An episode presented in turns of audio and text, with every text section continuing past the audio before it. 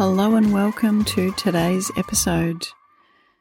Today's episode is part 2 of the top 10 mistakes that I see people making when they are navigating high conflict separation, divorce, and co-parenting situations. The first 5 mistakes that I see people making were covered in part 1 of this episode. Let's start off now with the remaining 5. So, number 6, over-consuming all the things in an attempt to diagnose or understand the abusive, controlling, high conflict behaviour of your ex. I agree with learning a little bit more about behaviour patterns, personality traits, those sorts of things within the context of risk management and formulating a strategy. This is particularly important if you're going to be negotiating, for example, a financial settlement or parenting arrangements in the context of mediation or something along those lines. It can be worthwhile having a little bit of a profile and a deeper understanding of the behaviour of your ex-partner and what are the things that could be contributing to their behaviour patterns and to their overall personality. However, the mistake that I see a lot of people making is that they just go way down that rabbit hole far too much. They start consuming all the things about, for example, narcissism and narcissistic personality disorder. And this is something that I've covered in past episodes and will probably come up again in future episodes. And that is a tendency to diagnose abusers with a personality disorder or other mental illness. Now, the reality is that just like the general population, most abusers do not have a personality disorder. They may have higher levels of narcissism than other people, but that in and of itself does not mean that they have a personality disorder.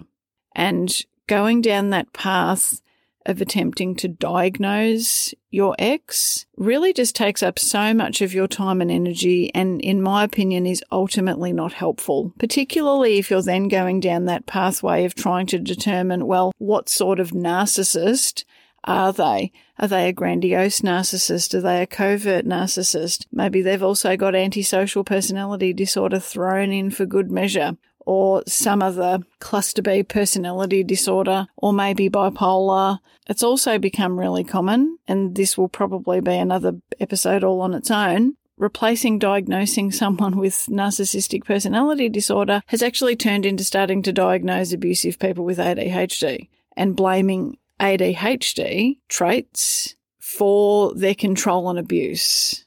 This is a pattern that I'm starting to see. And again, people can make the mistake of going down the rabbit hole of attempting to diagnose someone with ADHD. It's a mistake. It's taking up way too much of your time and your brain power. And I understand it to a certain extent because you really want to try and understand the behaviour of this person that you were in a relationship with and perhaps had children with. And it's really hard to comprehend why someone is behaving the way that they are behaving. It can be hard to make space for the thought that perhaps that person really is feeling that they are entitled to control you. That can be something that can be really, really challenging to understand. But please remember that if you were able to fully understand their behaviour and why they were doing what they were doing, that would be a problem because that would potentially mean that you were an abusive person or maybe that you have a personality disorder as well. The fact that you don't fully understand their behaviour and what's driving their behaviour is probably a good thing. And one of the reasons that my clients work with me is because I'm able to support them to unpack the behaviour and the personality of their ex-partner, but in a way that's helpful, in a way that is tied to risk management and mitigating that, and to also formulate a strategy, particularly when we're talking about mediation, hoping to come to some kind of agreement that doesn't involve the court process or even once court proceedings have started. But just going down that rabbit hole and over-consuming all the things is usually not helpful. The same can be said for going down the rabbit hole and consuming all the things when it comes to parenting or anything else. And you may recognize that this is part of your personality. Maybe when you start feeling anxious about something, perhaps one of the ways that you soothe yourself is to try and understand all the things and to consume all the stuff. But you only have so much time, and overconsumption is not a good use of your time and your energy and or any other resource. Number 7 is magical thinking. And by magical thinking, I mean that you are continuing to engage with your ex-partner much the same way that you did when you were still in a relationship with them. This is very common when the relationship between you involved ongoing coercive control and other forms of abuse. It's common for the relationship dynamics to actually not change very much, even after separation, even after you're no longer living under the one roof. And part of the dynamic that can be persistent over time is you walking on eggshells, you acquiescing continually to the demands of your ex-partner, you continually giving in, because that was how you kept yourself safe. And if you have children, that's how you kept your children safe when you were in the relationship and when you were all living under the one roof. And this has become a habit for you. Your ex-partner likely expects compliance. And when you comply, perhaps they calm down for a little while. And that feels good. You know, that feels good to our brains. We get a rush of good-feeling hormones and chemicals in our brain when somebody stops being abusive and starts being remotely reasonable. And that reinforces that behaviour that we're doing. So we get that pattern in place because it's kept us safe, and also because we like it when they're being nice to us. So we learn that giving in, and that can also be called fawning. We've got fight, flight, faint, freeze, and fawn. And the fawning part is giving in, acquiescing, agreeing to things that we really don't like, you know, people-pleasing behaviour, having little to no boundaries with our ex-partner. But it goes hand in hand with the magical thinking that we continue giving in to them, thinking that eventually they are going to calm down. Eventually, they are going to become a reasonable human being, a decent co-parent, and everyone's going to be able to create a new life and everything's going to be fine. And that's just not the case. What you're seeing in your ex-partner is the same behaviour that they had within the relationship, and that's not likely to change, particularly if you're still responding in much the same way. And part of my role in working with clients is helping them to recognise the need for boundaries and supporting them to put those boundaries in place, even to the extent of helping them to word communication to their ex-partners as part of the implementation of those boundaries. So thinking that you being nice to your partner, that you wording a message in a particular way, that you giving in to requests to change the care arrangements or, you know, whatever the situation is, you thinking that by doing that, that he's eventually, or she, is going to eventually become nice, be nice to you, and that it's going to result ever in any kind of permanent change. This is totally magical thinking. You know who this person is. They've shown you who they are. Their enduring behaviour patterns are a reflection of their personality, and that's not going to change. So for you to experience a different dynamic, for things to change for you and for your kids, you actually need to be the one to take action. And if this is something that you're struggling with, I really encourage you to seek support from a professional who has lived experience and who has the capacity to guide you with this process. Number 8 in the top 10 mistakes that I see people making while they're navigating a high conflict separation and divorce and co-parenting situation is the tendency to communicate with their ex-partner way too much And that often takes the form of continually defending themselves unnecessarily, particularly if you're just getting a barrage of false accusations. Some false accusations need to be responded to strategically, and that's part of my role with my clients. But it's really important that you don't get bogged down in ongoing and endless justifications and defending your position endlessly. Controlling people and abusive people, high conflict people, and absolutely personality disordered people love engaging with you about literally anything. They will make up anything and everything. They will bring up stuff from years ago just to engage with you because they love conflict. They enjoy it. They love the conflict, the chaos, the confusion. They love the fact that you're chasing your tail trying to defend yourself or to explain a decision or to justify yourself. They love it. They'll keep it going endlessly. And you continuing to engage with this is a problem on a number of different levels. One, it makes it really difficult for you to maintain firm boundaries and for you to not be continually sucked into the conflict when you're continuing to engage with them on this level. It keeps that dynamic that was present in the relationship. It keeps that dynamic going on. So them accusing you of something and you feeling like you have to justify and defend and all of the things. This makes it really difficult for you to maintain focus on your side of the street.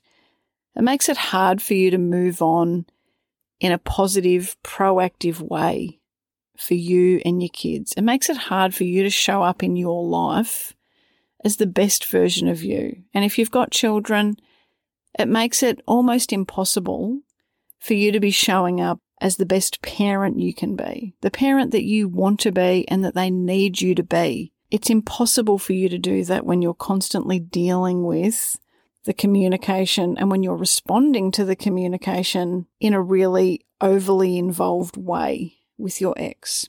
Another reason that over-involvement in the communication is a bad thing is that from the outside looking in, it can be really, really difficult to work out who's responsible for the conflict.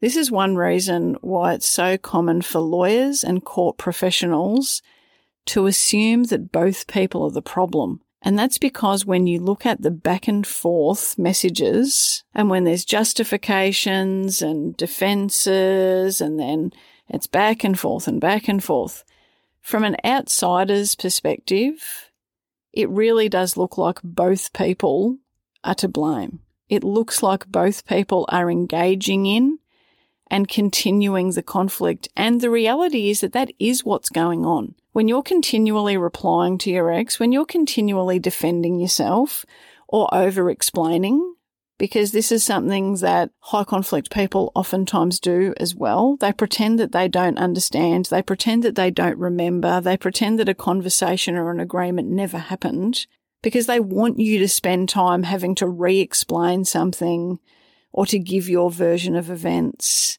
And from the outside looking in, this really does just look like you participating in the conflict. And it looks like that because that's actually what it is. When you're engaging on that level, you are keeping the conflict going. And if this is something that you're struggling with, then I really suggest that you reach out for support, particularly if your situation is currently in the court system or you think that that's a possibility. Not having really firm boundaries around communication can negatively impact your outcome. And this is another one of the ways that I support clients. Number 9 is putting the kids in the middle of the conflict. If we share children with a high conflict, controlling or abusive person, that's a really tough situation. We need to be keeping our kids in the center of our decision making without putting them in the middle of the conflict. And that can be very, very challenging because controlling, abusive and high conflict people will often use the children in some way, shape or form after separation. They will often tell the children a whole heap of inappropriate things about you, about the situation. They will often try to convince them of things that aren't true. They will create a narrative that paints themselves as the victim and you as being the perpetrator, they will continually try to paint you in a negative light. And that's really difficult to navigate. But what we must never do as the protective parent is to put our kids in the middle of the conflict. So what that means is we should never hold our children responsible for our own emotions. Your children are going to say things to you that they've heard from the other parent. They will say things to you that are hurtful. They will say things to you that you cannot believe that they could possibly believe about you. They will say things to you that will leave you wondering why on earth they would repeat something that you would think they should know is hurtful. But please know that they are a victim in this situation. If they're being told negative things about you by their other parent, that's abusive. That's harmful to them, and they're not responsible for keeping you happy. They're not responsible for protecting your emotions. You're responsible for theirs. And learning how to navigate those situations when things come out of your kids' mouths and it hurts, that's a skill that you need to learn. And also you need to grow your capacity for tolerating that in a mature way. You need to grow your capacity for not making your children responsible for how you feel. Part of not putting our kids in the middle also includes not involving our kids in the conflict by way of making them carry messages to and from the other parent. So please do not use your kids to pass on communication to the other parent. This can be really common because the reality is if you're separated from someone who's high conflict, who's controlling, who's abusive, if they're continuing to abuse you post-separation, understandably, you don't want to communicate with that person. I get it. I've been there. I lived it. But it's not okay for us to be passing messages back to the other parent via the kids. And if the other parent persists in doing that, and if the kids are coming to you with messages supposedly from the other parent, it's really important that you don't send the response back via the children. Rather, you can say, thanks for letting me know. This is a parenting issue, and I'm going to communicate directly with Dad, in this example. I'm going to communicate directly with Dad about that, okay? You don't need to worry about that or pass any more messages. So it's important to shut that down when you can, even if the other parent continually persists. It's also important that if your children start coming to you and they're resisting spending time with the other parent or even refusing to spend time with the other parent, it's very important that you don't put the responsibility back onto them to communicate that. If you've experienced any form of control or abuse from your ex-partner, please know that your kids will have as well. Without a shadow of a doubt, children cannot be expected to tell an abusive or controlling parent that they don't want to spend time with them. Your children need to be able to view you as the safe and protective parent. They need to know that you are their last line of defense. And if they come to you with that information, it's important that you support them with that and that you don't put it back on them to pass that message along. Again, I know from first-hand experience how challenging that is, and there are ways to best manage that situation that I won't go through in this episode. However, if this is a situation that you're navigating, I really do urge you to get in touch because it is something that can be managed in a way that is much more supportive of your kids' best interests and well-being. And number 10 in our top 10 mistakes that people make when navigating a high conflict separation, divorce and co-parenting situation is not asking for help, and not seeking support, or waiting a really long time before they do so. If you've experienced coercive control and other forms of abuse in a relationship, you need support either prior to separation or just after separation, because the likelihood that you're going to experience ongoing conflict is really high. And if you're concerned about your ability to advocate appropriately for yourself, whether we're talking about obtaining a fair financial settlement or whether you share children with a high conflict, abusive person. It is so very important that you have high quality support and guidance throughout this process. A number of my clients have come to me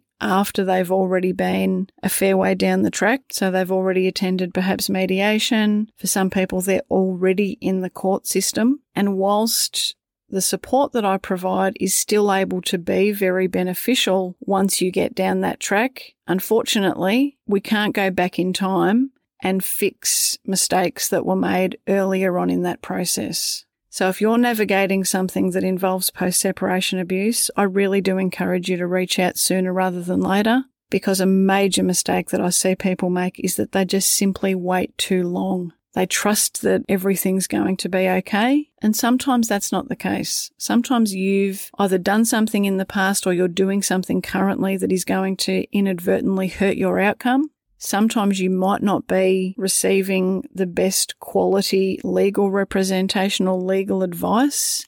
And again, whilst I don't give legal advice, I've worked with a lot of lawyers, I know a lot of lawyers, and I obviously work with a lot of clients who are working with various lawyers. And so I have a fairly good understanding of what it is that you should be expecting from your lawyer when you're navigating a high conflict situation, particularly if it looks like your situation is heading towards court. One of the main reasons that I do the work that I do now is because when I was navigating my own high conflict separation, divorce and co-parenting situation, I felt really alone. I didn't know anyone else who understood exactly what it was that I was navigating, and I really had to struggle along and try and make sense of things myself for a long period of time.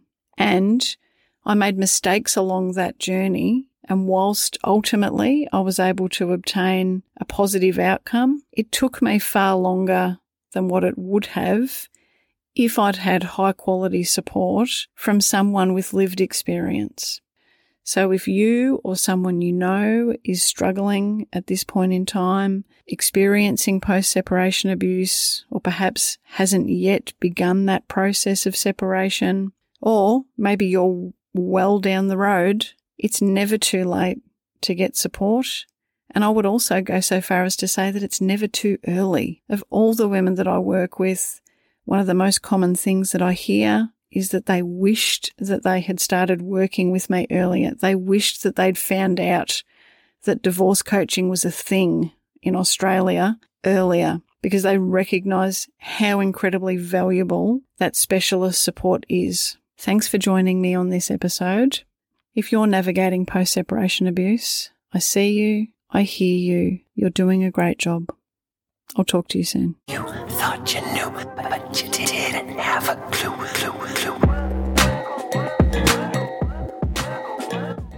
If you're looking for more information and resources to help you understand post-separation abuse and the person who's perpetrating it, I've got you covered.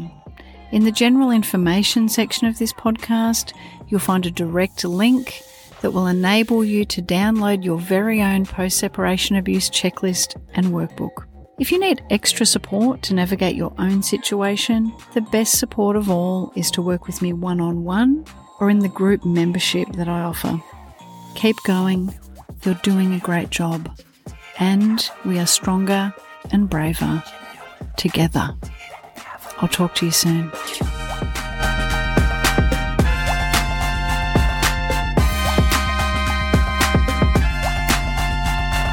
You thought you knew, but you didn't have a clue.